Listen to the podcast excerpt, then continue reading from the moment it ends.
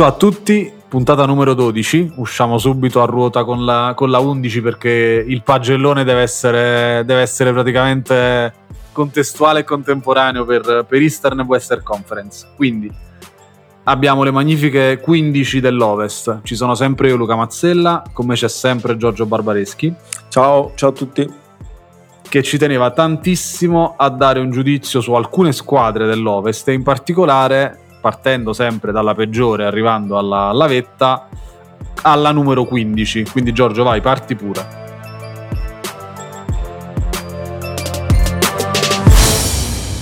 Sì, ecco, tu hai, hai, parlato di magnifiche 15, ecco, forse non proprio tutte magnifiche. Partiamo subito con, con, una a cui ho dato il mio unico senza voto di, questi, di, di queste due puntate. Partenza col botto. Partenza col botto. Eh, allora, abbiamo chiuso la puntata dell'Est dicendo che, eh, per fare un esempio, a, a Brooklyn e a, a, a Philadelphia non mancava niente per arrivare fino in fondo. Ecco, qui invece a Houston manca praticamente tutto, visto che i giocatori buoni o più o meno buoni hanno salutato, eh, Arden, Westbrook, Oladipo, Tucker sono tutti partiti eh, e ora c'è eh, da ricostruire da zero. Oddio, da zero forse qualcosina c'è, c'è Christian Wood, c'è Josh Tate, c'è Martin e, e c'è Kevin Porter, eh, occhio però perché eh, vabbè, a parte i, i, problemi fisici di Wood, eh, aspetterei un attimino esaltarmi per i 50 punti di Porter perché eh, testa, testa, particolare e questi giocatori qui possono farne 50 come spaccarti lo spogliatoio in, in, in tre partite.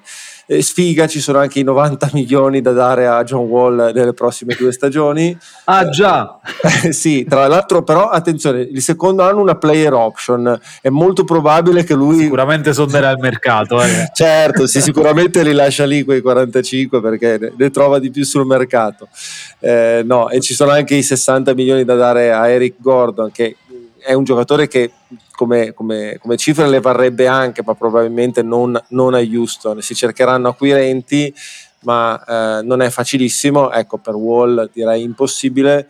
Eh, c'è una scelta molto alta al draft e ce ne sono due attorno alla 20-25, quindi c'è possibilità di aggiungere talento. Insomma, stagione ingiudicabile, futuro molto incerto. Io invece ai Rockets un voto lo do, eh, gli do 4 è l'unica volta che sei stato più spietato di me. eh, scambiare Arden per nulla resta, resta, una macchia, per quanto poi eh, la scelta che loro hanno fatto di, di, disporre del loro futuro e non dover assorbire passivamente il contratto di Levert o quello che avresti comunque dovuto dare a Jared Allen poteva sembrare sensata.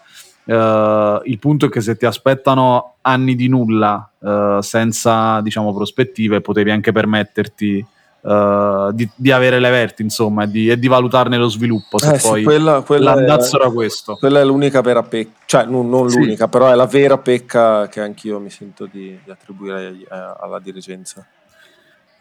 Io di positivo ci trovo, come hai detto tu, aver comunque trovato un, un mini core giovane dal nulla, perché poi tra Tate, Martin e Porter effettivamente hanno speso scelte basse e Porter è stata un'intuizione perché i Cavs l'hanno messo alla porta. Uh, qualcosina di interessante questi giovani l'hanno mostrato.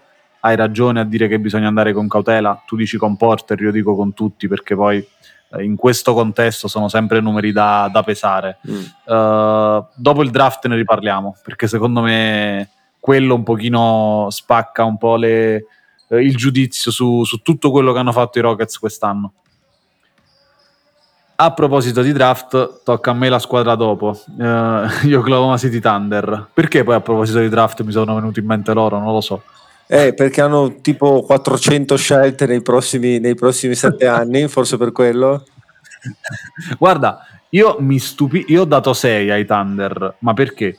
Uh, mi stupisco di chi si stupisce di come abbiano terminato la stagione. Cioè, queste scelte uh, in qualche modo dovranno fruttare. Uh, per metà annata sembravano poter entrare in lotta per il play-in, ma con tutto il capitale a disposizione era prevedibile che l'annata a un certo punto si, si trasformasse nel più classico dei perdere e perderemo.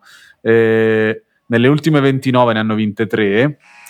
Uh, stavano terminando in bellezza, non fosse altro che all'ultimo hanno trovato i Clippers che erano più motivati di loro a fare schifo per finire dalla parte opposta del tabellone rispetto ai Lakers.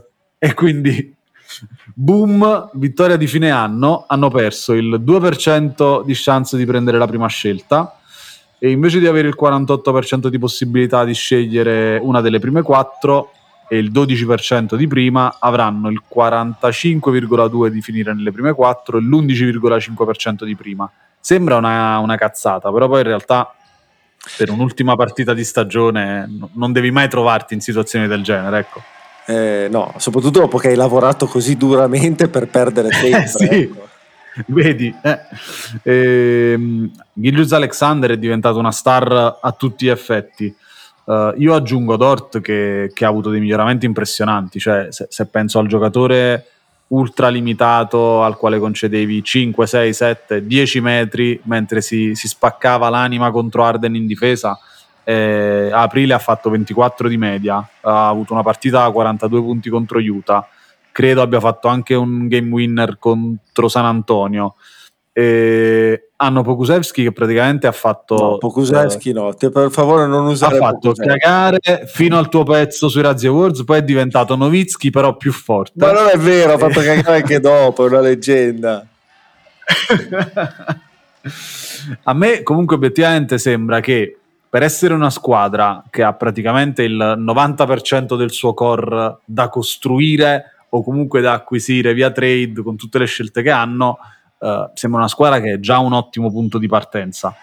E l'unica incognita che secondo me devono risolvere è quella sul futuro di Orford, che è stato panchinato più o meno ingiustamente a metà stagione per sviluppare più giovani, però poi ecco, nemmeno è bellissimo vederlo, no, vederlo, no, vederlo no, no, fa proprio schifo, non è che non è bellissimo. e a proposito di schifo, la squadra dopo Oklahoma tocca sempre a me ed è Minnesota. Ora apriamo una piccola parentesi. Uh, quando io e Giorgio ci siamo divisi le squadre, lui si è trovato con 16 squadre perché avevamo fatto est e ovest e io con 14. Giorgio mi ha scritto ne ho 8, ost, 8 ovest e 8 est. Ti cedo volentieri una tra Houston e Minnesota perché ho già la spazzatura piena. Quindi eh, eh sì, so, Quindi. va bene tu. C'ho anche i Kings, eh, c'ho anche i Kings che ne parliamo.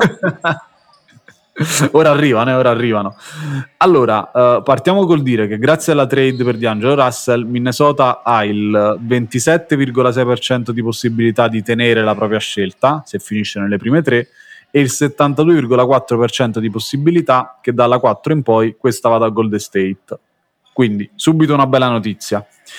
Uh, la seconda, Finch secondo me è il nome giusto per, per ripartire, a parte tutto. Uh, Anthony Edwards è non, non, una star, ma un giocatore che può effettivamente diventare il volto della franchigia.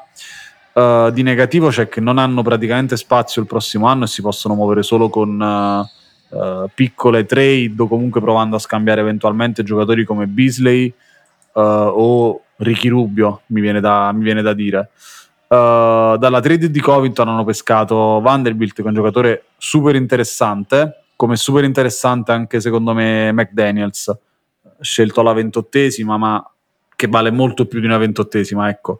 Uh, prima di chiedere a te il giudizio, io ho dato 5 a Minnesota, eh.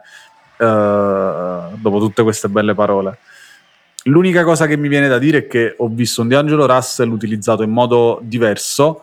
Uh, nelle poche partite che ho visto di Minnesota nell'ultimo mese, Finch lo usava spesso come praticamente tiratore lontano dalla palla è un utilizzo molto diverso, è sceso anche molto il suo usage eh, rispetto al mm, pre-All-Star Game.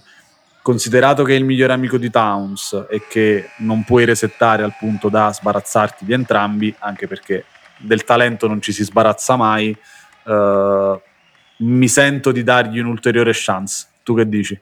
4 senza appelli, eh, posto che le squadre di solito non si costruiscono mettendo insieme i migliori amici, perché non mi pare un, gro- un criterio particolarmente lungimirante. Infatti stanno raccogliendo i frutti della, della scelta per ora. Eh. Sì, non mi pare un criterio particolarmente lungimirante. Eh, ecco, diciamo che Minnesota è forse la franchigia gestita peggio dopo gli inarrivabili Sacramento Kings dell'intera NBA Eh, adesso vediamo se cambia qualcosa con il nuovo owner, visto che è cambiata la proprietà, eh, la, la, è stata acquistata da una Giusto. cordata con, con a capo eh, Alex Rodriguez, l'ex, l'ex, New York Yankees. Vediamo perché c'è da fare un bel repulisti, secondo me, non soltanto di giocatori. E al momento le prospettive sono brutte e, e, consideriamo che è una squadra che di prospettiva brutte ne ha abbastanza uh, memoria storica, insomma, per i poveri tifosi di, di, Minneapolis non è che si prospettino un futuro particolarmente roseo. Invece per quelli di Sacramento? Allora, quelli di Sacramento, allora, diciamo che vabbè, il voto è lo stesso e, e, e, perché sono stato generoso, però diciamo che i Sacramento sono alla quindicesima stagione consecutiva senza i playoff. Eh, di, la Lega ha fatto quello che poteva, cioè ha cercato di inserire il play-in di modo che le squadre coinvolte non fossero più 8 ma 10. Niente, c'è stato verso, manco, manco i play-in eh, record ovviamente record NBA di, di, di mediocrità, eh, la difesa con la Brodo, eh, 116 e mezzo di defensive rating a metà stagione era peggio, era, eh, era in linea con il record all time, dopodiché hanno, hanno, hanno, recuperato, però ecco, ma sì, confermiamo Walton perché sta facendo bene. Io lo comunque gli farei una, fare un altro annetto perché si vede, si vede che sta migliorando dove, boh, vabbè. Il salary cap inchiodato, perché c'hai eh, 60, i 60 milioni da dare a Hilda ancora, i 40 da Barnes, i 120 di Fox, che è eh, diciamo l'unica nota lieta del, del, della stagione dei Kings, e però mi sembra ancora un po' distante dal, dal livello di superstar. Eh, non credo e non, non penso lo raggiungerà mai e soprattutto c'è da capire cosa fare di Marvin Bagley che passerà alla storia per essere stato scelto prima di Doncic. Eh, grazie tra l'altro di questo io non finirò mai di ringraziare Vlad Divac eh, ecco vorrei fare una piccola nota statistica. Eh, l'ultima partita giocata dai Kings ai playoff è del 5 maggio del 2006 in quei giorni usciva Mission Impossible 3 eh, da, allora, da, allora, il film eh, ha avuto tre sequel e in cantiere un quarto sequel. Eh, vorrei scommettere con te, secondo te cosa arriva prima? Il quarto sequel di Mission Impossible o la, una stagione di Kings ai playoff? Il quinto, il quinto sequel. Ok, sì, perfetto. Quindi mettetevi il cuore in pace, tifosi dei Kings. Guarda, io a Sacramento volevo dare 4, ti dico la verità. Però poi, siccome hanno confermato Walton, do 3 con, con, con, convinzione massima. Il voto è 3 non 2, perché comunque Ali Barton resta una presa notevolissima. Quindi... Eh, ma riusciranno, riusciranno a far danni anche lì. Aspetta, dagli tempo. E allora, siccome siamo partiti benissimo tra Houston, Minnesota, Sacramento, andiamo con i Pelicans. Uh, non dovrebbero essere tra le squadre da prendere per il culo, però però, però hanno, hanno Zion Williamson e si beccano, e si beccano, sì, perché oltre a Zion Williamson hanno anche Van Gandhi e si beccano un 4,5. Perché? Perché hanno, um, hanno Williamson, hanno Ingram, hanno anche una serie di giocatori totalmente disfunzionali, una serie di pali della luce che Zion si trova uh, quando prova ad andare a canestro davanti, hanno un pippone clamoroso come Bledsoe e hanno una, dirigenza, hanno una dirigenza folle nel relegare il, il loro fenomeno a spaziature degne della, della, pallacanestro degli anni fine 80 inizio 90 um, ehm, ci sono delle cose positive. Io ho letto che hanno battuto almeno una volta tutte le prime 10 squadre della Western Conference quindi che ci siano dei valori è, è, è, è evidente. Uh, altro dato è che hanno perso 14 partite dopo essere state in vantaggio di 10 punti e hanno perso 13 partite per un solo possesso. Quindi, oltre a mancare un senso logico proprio al, al roster, manca anche molta, un bel po' di esperienza. Eh, la coppia di esterni Ball-Bledsoe non ha brillato in questo senso. Eh, quasi sicuramente saluteranno entrambi se qualcuno si prende, si prende Bledsoe, insomma, non so se la famiglia, se qualcuno lo, lo rivuole. E proveranno a lanciare forse Alexander Walker come starter, che non è assolutamente male, e se qualcuno vuole Steven Adams, venghino signori venghino, insomma, perché Jackson Hayes sembra uno che nel basket di corsa che dovresti giocare quando hai Williamson uh, può starci.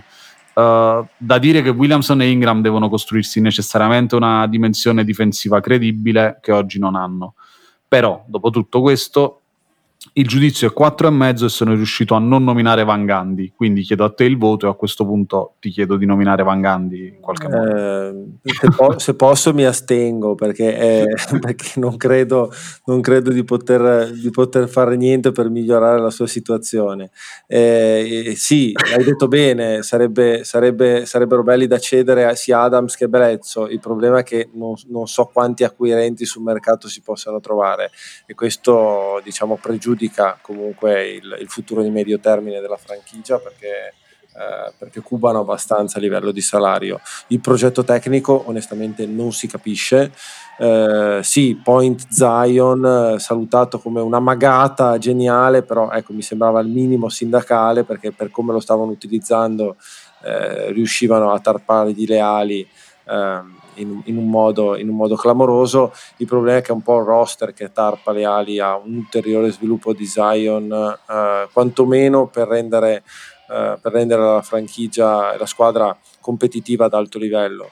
Eh, è il momento di lavorare sui miglioramenti individuali, suoi e di Ingram, soprattutto in difesa, sono i due giocatori che costituiranno il futuro della franchigia Ehm, però secondo me va fatto un po' di chiarezza sulla direzione da prendere, al momento vedo tante nubi. Subito dopo c'è San Antonio, dai, piano piano ci incamminiamo verso un quadro un minimo più roseo. Più roseo. San Antonio. Sì, ni, ni, perché io San Antonio purtroppo a malincuore ho dovuto dare un'insufficienza, um, 5, anche abbastanza, abbastanza chiaro eh, perché, perché, insomma ha fatto una, una, brutti, una brutta partita con, con, Memphis anche se hanno avuto poi una reazione d'orgoglio a metà partita però ecco più forse perché Memphis ha alzato un po' il piede dall'acceleratore rispetto, rispetto ai meriti. Eh, la stagione è stata insipida. Eh, adesso da capire cosa, cosa, succede perché in realtà avrebbero un, un, salary cap molto molto buono e hanno anche dei giovani eh, diciamo che costituiscono una buona base perché uh, DeJounte Murray, uh, lo stesso Pöltl, um, Lonnie Walker, um, Johnson, sono giocatori comunque anche da Spurs eh, dal punto di vista di, di mentalità. Cosa facciamo però adesso di De Rosa che è in scadenza?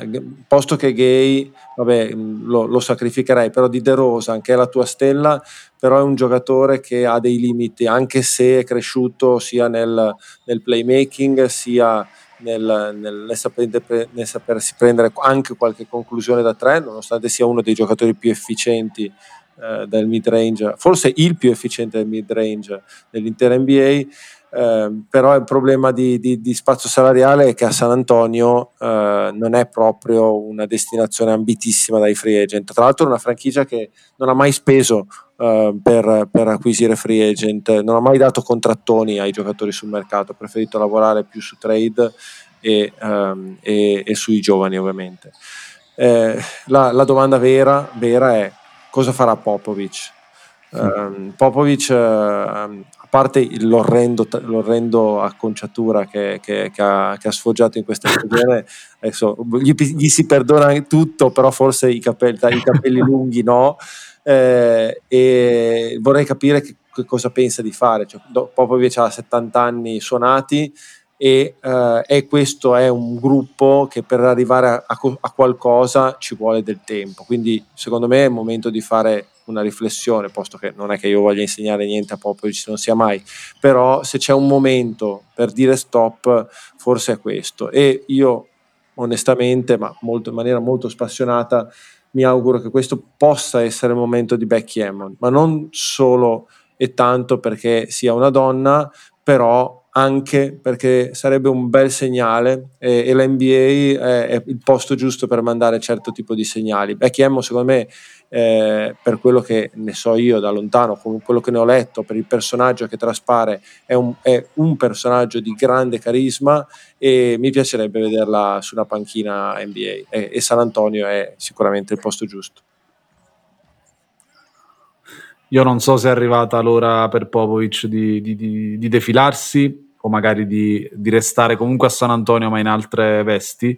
Uh, non ho dato 5, ho dato 6 a San Antonio semplicemente perché provo a non pensare diciamo, alle prospettive future ma a valutare solo questa stagione e se ti devo dire che a inizio anno me li aspettavo comunque tra le scatole a giocarsi il play-in ti direi una sciocchezza cioè io pensavo che quest'anno in questa nostra classifica che parte dal basso San Antonio poteva essere una delle prime due o tre squadre nominate, invece si sono comunque giocati, hanno perso, ma si sono comunque giocati in modo degno il, il play-in contro i Grizzlies, quindi do una sufficienza solo per questo, è chiaro, dovessimo fare valutazioni un po' più di prospettiva, non, uh, non sarei così, uh, così generoso.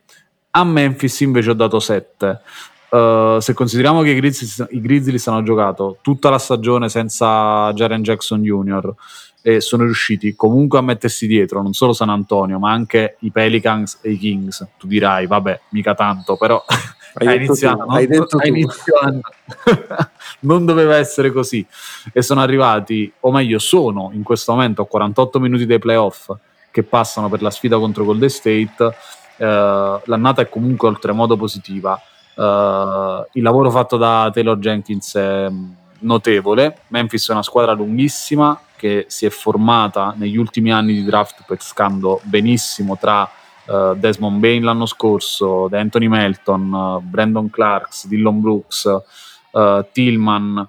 È chiaro che tutto questo core prende definitivamente il volo se esplodono Morant e lo stesso Jackson che deve ancora del tutto recuperare dall'infortunio è però una squadra che ha già una forte uh, identità difensiva, hanno credo il quinto, sesto defensive rating NBA e ha praticamente tutti i giocatori più importanti sigillati anche a livello contrattuale a medio-lungo termine. Ultima nota di rilievo per Valanciunas, che è un giocatore del quale non avrei mai pensato di poter parlare bene cinque anni fa, però obiettivamente si è saputo evolvere proprio quando l'estinzione dei lunghi come lui sembrava pronta a inglobarlo. Uh, onore a lui, a che cosa è diventato e a che cosa rappresenta in questo gruppo, perché poi uh, lo adorano tutti. Quindi Grizzlies 7, ma vorrei potergli dare un voto in più l'anno prossimo. Tu? Ah, eh, già potrebbero prendere mezzo voto in più se per caso battessero, battessero Golden State. Adesso asc- ah. ascolterete la puntata quando questo risultato sarà già noto, però è, una, è, una, bella realtà Memphis, una realtà di prospettive. Eh, Valanciunas, Dylan Brooks, Morant, Jaren Jackson Jr., cioè ci sono Bane. Eh, è una squadra che si può fare.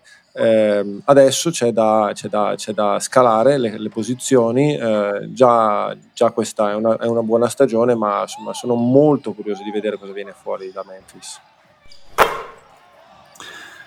Io ho dato 6 a San Antonio, 7 a Memphis e 8 a Golden State, uh, a prescindere dall'esito del play-in. Diciamo che per come era partita uh, la stagione ha preso decisamente una piega positiva, perché pronti via, uh, si rompe Clay, e riuscire comunque a ricavare un'annata positiva con queste premesse non era scontato riuscire a ricavare un Andrew Wiggins che oggi a me sembra un giocatore vero, fatto e finito per quel sistema e avere comunque Steph Curry in formato MVP è, è oro, oltre ad avere comunque ricevuto un'ulteriore conferma della dimensione totale di Green sulle due metà campo per questa squadra. Uh, per strada hanno raccattato, si fa per dire, Toscano Anderson e Jordan Poole, che sono due giocatori che nelle rotazioni del prossimo anno ci saranno mh, mm, discorso rimandato per Wiseman che mh, mm, io temo potrebbero anche scambiare con la giusta offerta. Uh, il prossimo anno si metteranno in condizione di vincere perché Steph lo trattieni solo e esclusivamente così, soprattutto se Steph è questo. E io terrei d'occhio la, la pick di Minnesota, che può essere ulteriormente o un qualcosa da affiancare a Wiseman o ecco, anche essere un'ulteriore pedina per renderli competitivi. Però il giudizio non può che essere positivo perché c'è stato un momento della stagione in cui credevo che loro stessero per mollare e l'hanno anche fatto capire a Curry. Guarda, forse è meglio mollare, poi però sono a 48 minuti dal, dal primo turno. Eh, anche perché Curry ha detto: Ma io non sono tanto d'accordo, inizio a sparare quarantelli così uh, a, a, ogni, a, ogni, volta che ho la palla in mano. Eh, sono un po' meno generoso con i Warriors perché do un 7, eh, però do 10 alla stagione di Curry, che nella seconda parte è stato qualcosa di. Uh, fantasmagorico, una stagione eh, solo il fatto che sia entrato nei tre, nei tre finalisti per il premio di MVP eh, è, è, poco, però dice, dice, il tipo di impatto che ha avuto eh, in una squadra che parliamoci chiaro, va dove la porta lui, cioè ok sì. Wiggins, ok Green, però è una squadra che va e, e dove la porta. Eh, la partita contro il play-in, contro i Lakers è stata una delle partite più belle della stagione e lui era costantemente raddoppiato, se non triplicato, ma comunque i suoi canestri, i suoi punti li fa lo stesso eh, veramente un, un, momento di onnipotenza. Eh, l'anno prossimo non lo so. Io, Wise, molto, molto telegraficamente, Wiseman lo darei via. La, sest, la pick di Minnesota, mh, mm, vediamo dove cade, ma, ma sì. con il talento che c'è, io quella me la terrei. Perché qualcosa di, di, di se va a finire tra 4, 5, 6, qualche giocatore che, uh, che sposta o che potrebbe spostare in futuro c'è e io la pick me la terrei. Cosa c'è adesso? Ah, i Lakers, ecco, i Lakers che toccano a me. Guarda, io alla stagione regolare dei Lakers ho dato 6,5. Mm, devo dirti che ho letto giudizi estremamente negativi, però non vado così basso per un motivo semplice. Uh, non hanno avuto la coppia più forte della Lega per uh, due mesi, sono precipitati, ma comunque nel precipitare sono riusciti tutto sommato a tenere botta con la difesa si presentano ai playoff con Anthony Davis e LeBron James riposati, un po' come Miami, secondo me si trovano nelle migliori condizioni fisiche per essere al top nel giro di boh, 7-10 giorni, quando per le altre squadre però inizierà a arrivare la fatica di tutta la stagione.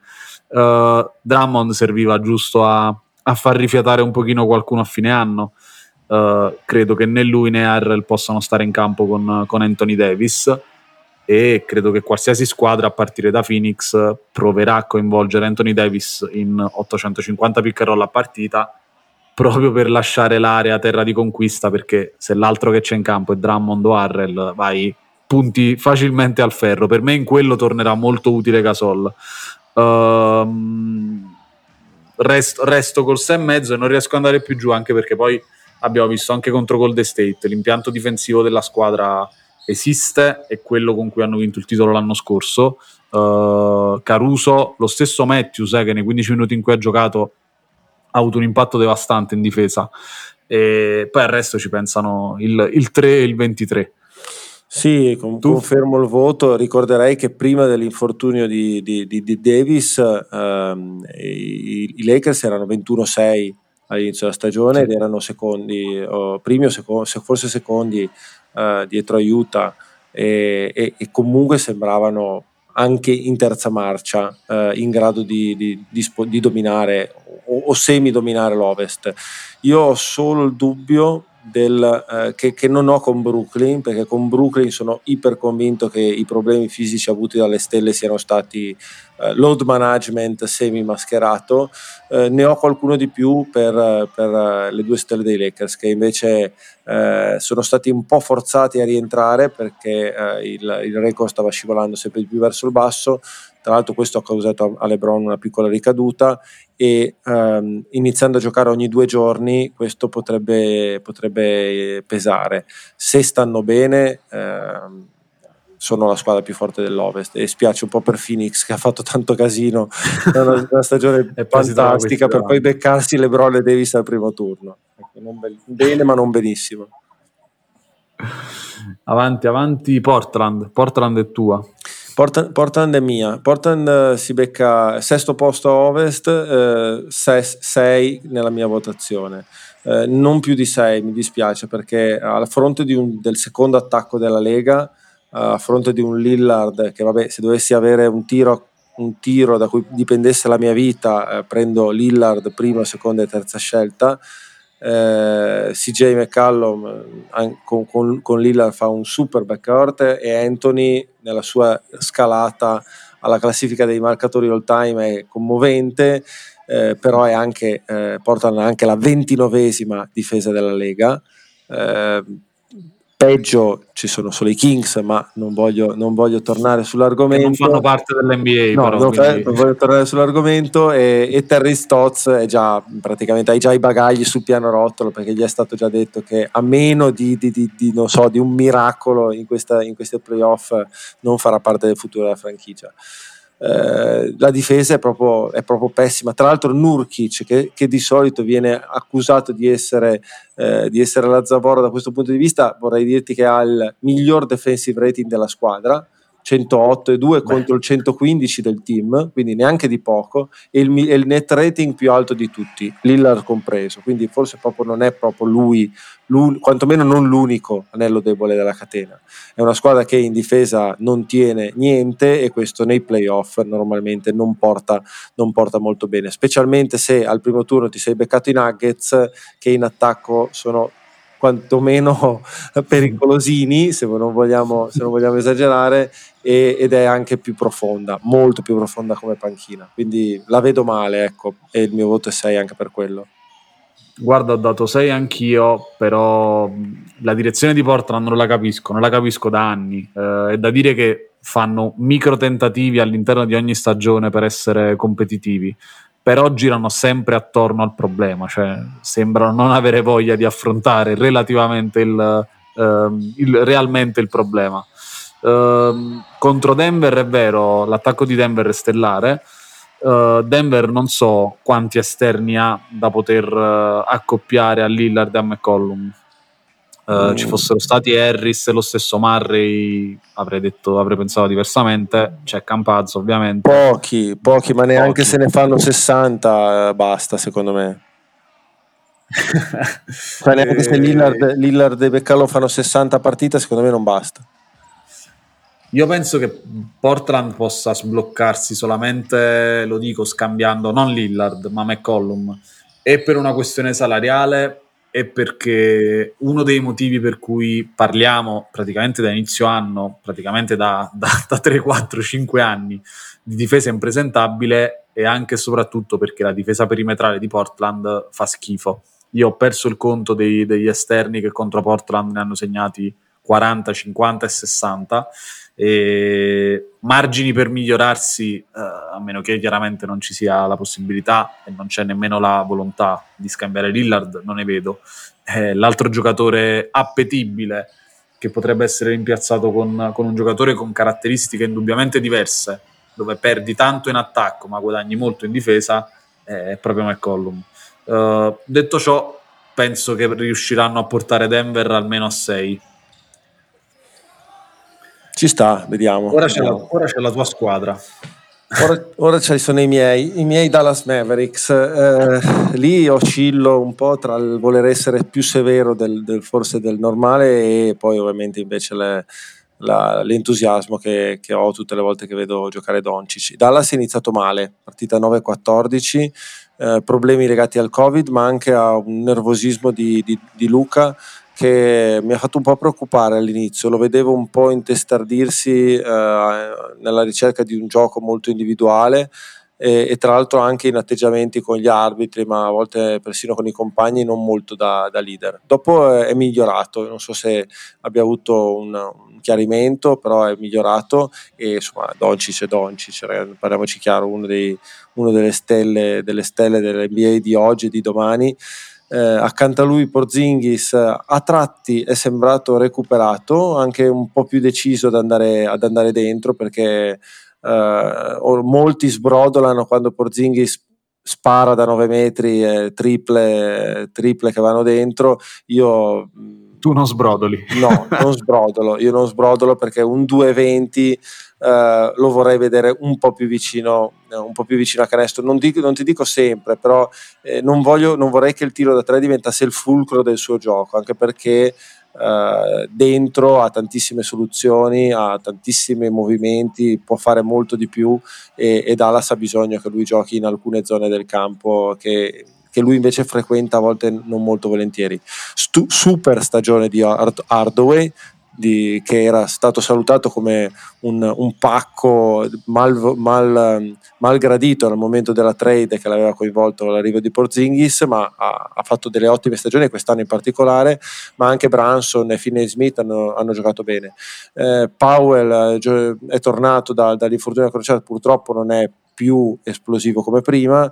Eh, JJ Reddick eh, per ora gioca poco, ma qualcosa può fare sicuramente nei playoff può dare. E Richardson un po' altalenante, però dà una dimensione difensiva che altri giocatori non hanno. Comunque Dallas è molto profonda eh, affronta un'altra squadra altrettanto profonda che vediamo tra poco, che sono i Clippers, e una bella sfida ai playoff. Ecco, io spero che vada come il, più, il famoso più 51 che a inizio anno, eh, che inizio anno gli, gli, gli, sbattemmo in faccia, eh, anche se non c'era Leonard, o come gara 4 dell'anno scorso con, con, con il finale di Doncic il futuro, boh, vediamo. Dallas deve sicuramente fare ancora qualcosa eh, per, per, costruire un roster davvero da contender. Non è facile capire cosa.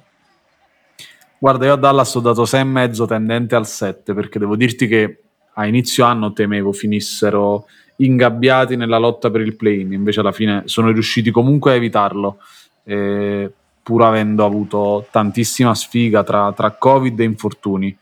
Uh, anche qui se guardo le prospettive future, il punto interrogativo ce l'ho ed è chiaro che ce l'ho su Porzingis perché la superstar eh, Dallas ce l'ha già ed è quasi fatta e finita, se non definitivamente fatta e finita. Però storicamente con una sola superstar eh, ci fai poco. E detto questo, io mi aspetto che, che facciano sudare tanto i, i Clippers. La stagione mh, mm, mi sembra praticamente una stagione in fotocopia a quella scorsa, anche, con, anche nel potenziale epilogo. Eh, se due stagioni mm. finiscono allo stesso modo, vuol dire che poi alla terza qualcosa, qualcosa devi, devi, devi, cambiare e devi cambiare in positivo, anche perché poi per quanto tempo puoi, diciamo, uh, tu Doncic accettare che il contesto non cresca di pari passo con te? Cioè Doncic è un giocatore che uh, va messo nelle condizioni non di competere per, ma di vincere un titolo NBA. Ora lo dico a te che tifi Dallas, però obiettivamente la, la, non è una questione semplicemente di, di, narrativa attorno a questi giocatori. Cioè, Beh, se, se, buttiamo, se, buttiamo, fuori i Clippers, se buttiamo fuori i Clippers, Leonard se vuol venire, eh, noi lo prendiamo. Eh, eh vedi, quello, quello, quello è, la, è la vera ciliegina. E a proposito di Clippers, Vai tu con i Clippers. Clippers I Clippers si beccano un 6,5 ehm, perché gli ho tolto mezzo voto per il, l'indecoroso finale di stagione. Ehm, I Clippers hanno clamorosamente tancato contro Rockets e OKC per, proprio per avere i Mavericks. Eh, Mavericks che peraltro hanno sofferto. Hai detto tancato? Eh? Hai detto cagato? Ho detto tancato, ma si può tradurre anche con cagato. Sì. Eh, hanno, hanno, scelto di giocare contro i Mavericks praticamente, eh, però li soffrono fondamentalmente perché eh, beh, in stagione è 2-1 Dallas. L'anno scorso i playoff, anche senza Porzingis, hanno faticato. E tutto questo per evitare i Lakers fino alle, al, almeno alle, alle, finali di conference o sperando che qualcuno li butti fuori. Eh, personalmente non, ho, giocato, ho, fatto sport a discreto livello e non è un atteggiamento uh, che porta particolarmente bene, cioè non manda un buon messaggio, uh, è, un, è, un, segnale di debolezza per me uh, perché una squadra che è davvero convinta dei propri mezzi non si cura di chi, uh, di chi, deve affrontare, anzi sono gli altri che devono avere paura di affrontare te. E questo tipo di atteggiamento, ripeto, non, è, non, non lo vedo come un buon segno. Eh, che Tyron Lu sia un coach da playoff mh, mm, lo voglio ancora vedere e idem che playoff P sia playoff P uh, uh, lo, vorrei vedere, lo vorrei vedere quest'anno ha fatto un'ottima stagione P- ehm, ehm, scusa George, eh, però ecco, è un po' nei playoff che deve far vedere il salto di qualità. Leonard è un super giocatore, ma attenzione perché non è un leader di un gruppo come questo. Uh, un conto è a Toronto, dove devo preoccuparsi di fare il leader tecnico, un conto è uh, gestire personalità, uh, chiamiamole curiose, per non dire teste di rapa, del livello di mm, Morris, Marcus Morris, Patrick Beverly, Reggie Jackson, DeMarcus Cousins e anche il caro, il caro Region Rondo. Eh, ci, sono, ci, sono, invece dei giocatori che della testa fanno altro uso, come i Bat- Kennard e Batum, insomma, eh, oh, i Clippers di talento ne hanno tanto, eh, però anche qualche dubbio. Eh, vediamo. Io ai Clippers ho dato 7 perché comunque la stagione regolare parte le ultime due immonde prestazioni è stata di, di buon livello. Uh, non avrei mai detto che questo tipo di squadra potesse finire con uno dei migliori offensive rating dell'NBA, eh, peraltro avendo un playmaker di fatto da metà anno in poi con, con Rondo. Uh, è vero che hanno fatto la corsa per evitare i Lakers, eh, ma a me sembra che anche i Lakers abbiano fatto bene i conti per non incontrare subito i Clippers, quindi questo qualcosa deve, deve voler significare. Sono probabilmente considerato anche l'infortunio di Murray ai Nuggets, sono la, la seconda squadra ovest, quindi non gli voglio portare sfiga, eh, però la stagione per ora è da 7, ovvio, come tutte le squadre con aspettative di un certo tipo, il voto, è un voto che poi subisce inevitabilmente modifiche a seconda di come va eh, di come vanno i playoff. Tu da tifoso Dallas speri che vadano malissimo per loro e se dovessero andare male contro Dallas è ovvio che non sarà, non sarà 7. Hai parlato dei Nuggets, adesso invece i Nuggets come li vedi? Sì, me li, prendo, me li prendo io volentieri. Guarda, allora, io ai Nuggets ho dato 9, ma perché? Uh, non penso si possa dare meno. Una squadra che ha iniziato stracotta la stagione dopo quello che ha fatto l'anno scorso che riesce a risalire in modo furioso, uh, che prende sul mercato il complemento perfetto per rendere il quintetto super versatile e super rivoluzionario. Perché io le prime partite che ho visto di Denver uh, al completo, quindi con, uh, con Murray, uh, ho visto giocare il pick and roll a Jokic e a Gordon, ho visto Gordon rollare, ho visto il difensore di Porter che è 2-10 dover marcare Porter che però nel frattempo è sulla linea da 3 quindi ho visto un 5 un 4 che gioca nel pick and roll il 4 che va a canestro e non trova nessun corpo davanti. Riescono a fare questo. Perdono Murray e riescono comunque a tenere botta perché dopo l'infortunio di Murray ne hanno vinte credo 7-8 consecutive. Eh, come fai a dargli un voto? Cioè, io gli avrei dato 10 poi siccome il 10 non l'ho dato a nessuno mi, sono, mi, sono, mi, sono, contenuto. E per me il conto di queste fatiche che hanno fatto per restare a galla prima o poi lo, lo scontano, e, però non vedo l'ora di vederli al completo l'anno prossimo perché senza l'infortunio di Murray erano i miei finalisti, almeno finalisti a ovest. Uh, nota supporter junior, puntare su di lui è stata una scelta di, di rara lungimiranza e di rara intelligenza perché questo ha il, il, rilascio di Clay Thompson, non gli serve come Clay Thompson nemmeno mettere la palla a terra per segnare, solo che poi a differenza di Clay Thompson il tiro parte da tre metri. Tu sei un po' più, no, no, più basso guarda, di me. Quoto, quoto, tutto, quoto tutto dal voto, dai commenti su Michael Porter Jr., tra l'altro di cui abbiamo parlato nella puntata dedicata ai migliori giovani. Sì, sì. Ai migliori giovani. Uh, Jokic, vabbè, spendo due parole proprio per per dire che è, sì, perché non l'ho fatto io. È un piacere, è, un, è, uno di quei giocatori davvero per cui vale la, la, pena pagare il prezzo del biglietto, del League Pass, di quello che è, però eh, uno dei giocatori da, che ti fa rimanere a bocca aperta. Eh, I Nuggets erano i miei favoriti per la finale, tant'è vero che eh, proprio dopo l'arrivo di Gordon, qualche partita dopo l'arrivo di Gordon, lì me li sono giocati eh, qualche euro per per, per, la vittoria del titolo NBA, ovviamente la, la, la tegola dell'infortunio di Murray non è da poco, però eh, davvero come sono riusciti a, a, a rimettersi in piedi, eh, sostituendolo per modo di dire, però con Campazzo che ha fatto un ottimo, un ottimo finale di stagione e si presentano ai playoff eh, a mio modo di vedere con gli ampi favori del pronostico contro i Blazers, eh, insomma, ma, ma, li vedo bene, li vedo tuttora, voglio credere nei Nuggets eh, finalisti, eh, almeno finalisti di conference e, e, e poi insomma vediamo se l'anno prossimo riescono a ripartire al gran completo. Allora, adesso ci toccano i poverissimi Phoenix Suns. Poverissimi perché? Perché come hai detto tu prima, eh, giochi una stagione del genere e come premio ti trovi di fronte a LeBron James e Anthony Davis.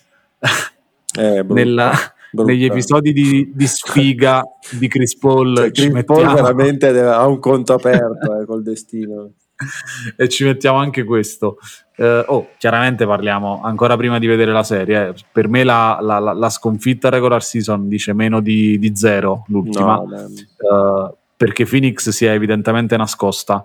E mh, mm, resta il fatto che non è il classico scontro che ti auguri di avere in forza del secondo record a ovest contro la numero 7.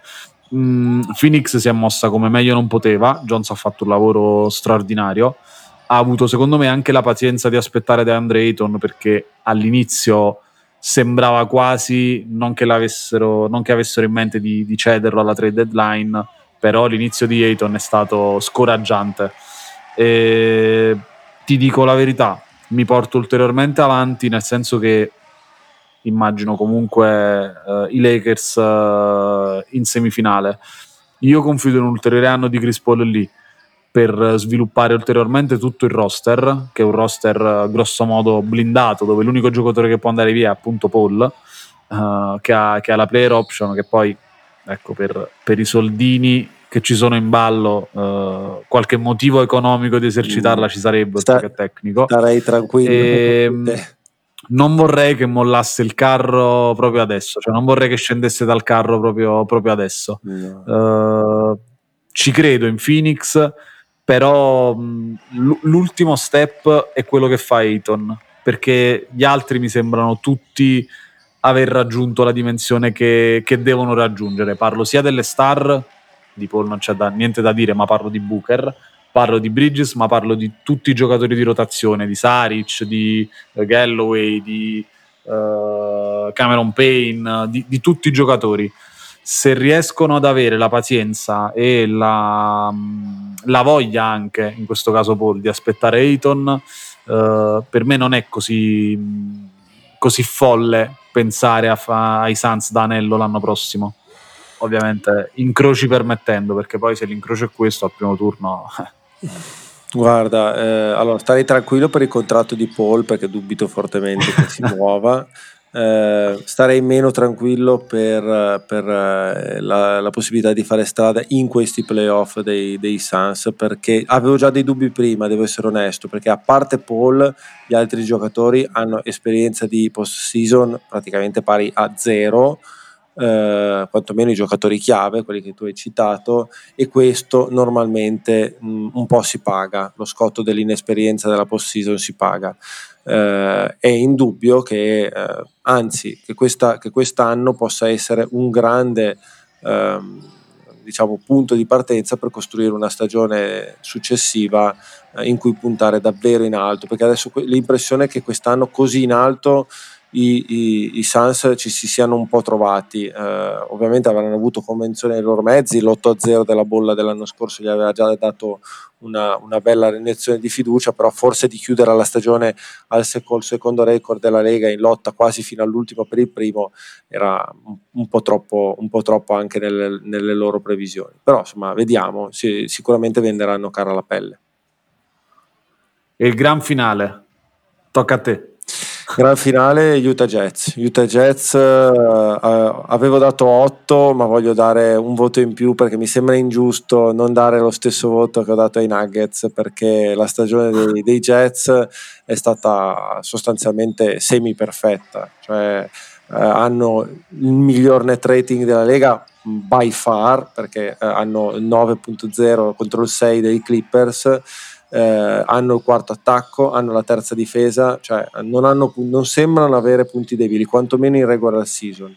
Uh, coach Snyder, se non, se non, vince il coach of the year, uh, è solo perché va a Monty Williams e comunque lo meriterebbero entrambi.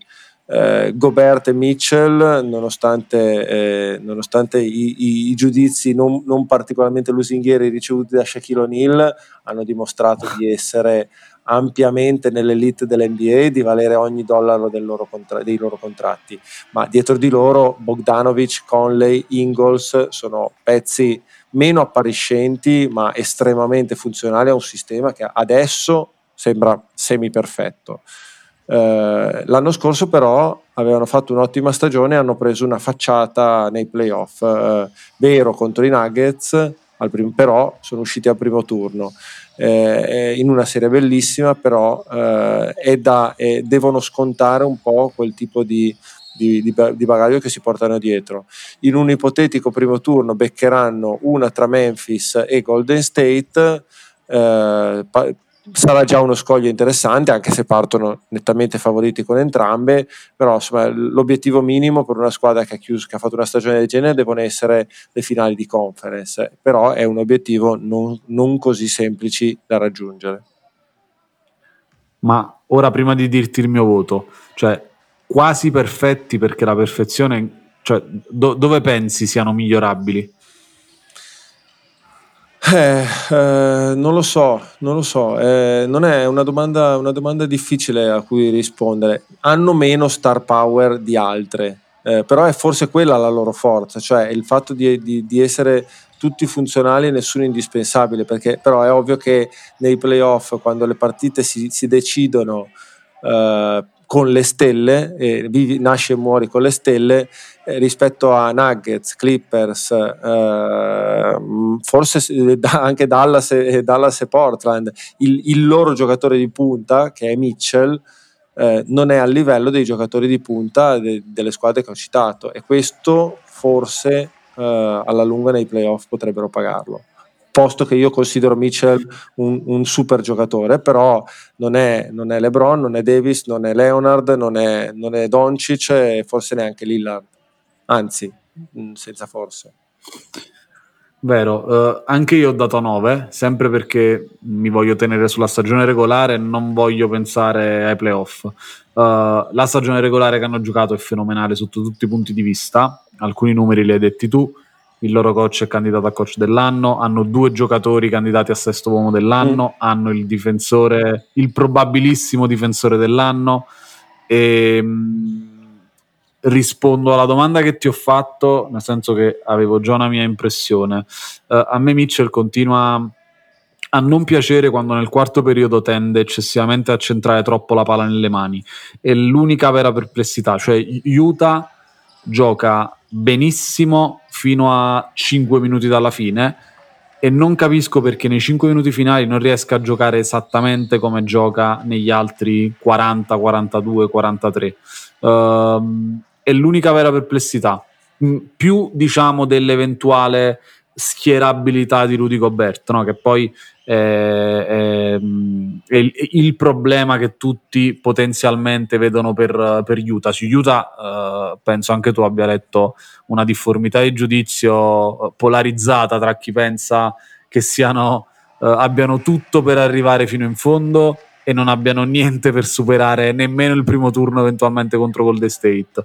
Uh, la chiave è appunto la, la, la schierabilità di Rudy Gobert la totale assenza di, di, pericolosità in attacco di un giocatore che però ti tiene in piedi il sistema difensivo. Io oltre questo sono, sono perplesso da quello che ho visto in stagione regolare, che ho visto anche gli scorsi anni eh, rispetto alla gestione dei possessi finali, cioè proprio dei minuti finali. La palla non gira più, stagna nelle mani di Mitchell, che è come dici tu la star che le altre squadre hanno, ma non è Doncic, non è ancora Lillard, non so se lui quella palla può tenerla in mano in quel modo e non so se può farlo in un sistema che per 43, 44, 45 minuti gioca in un modo totalmente diverso.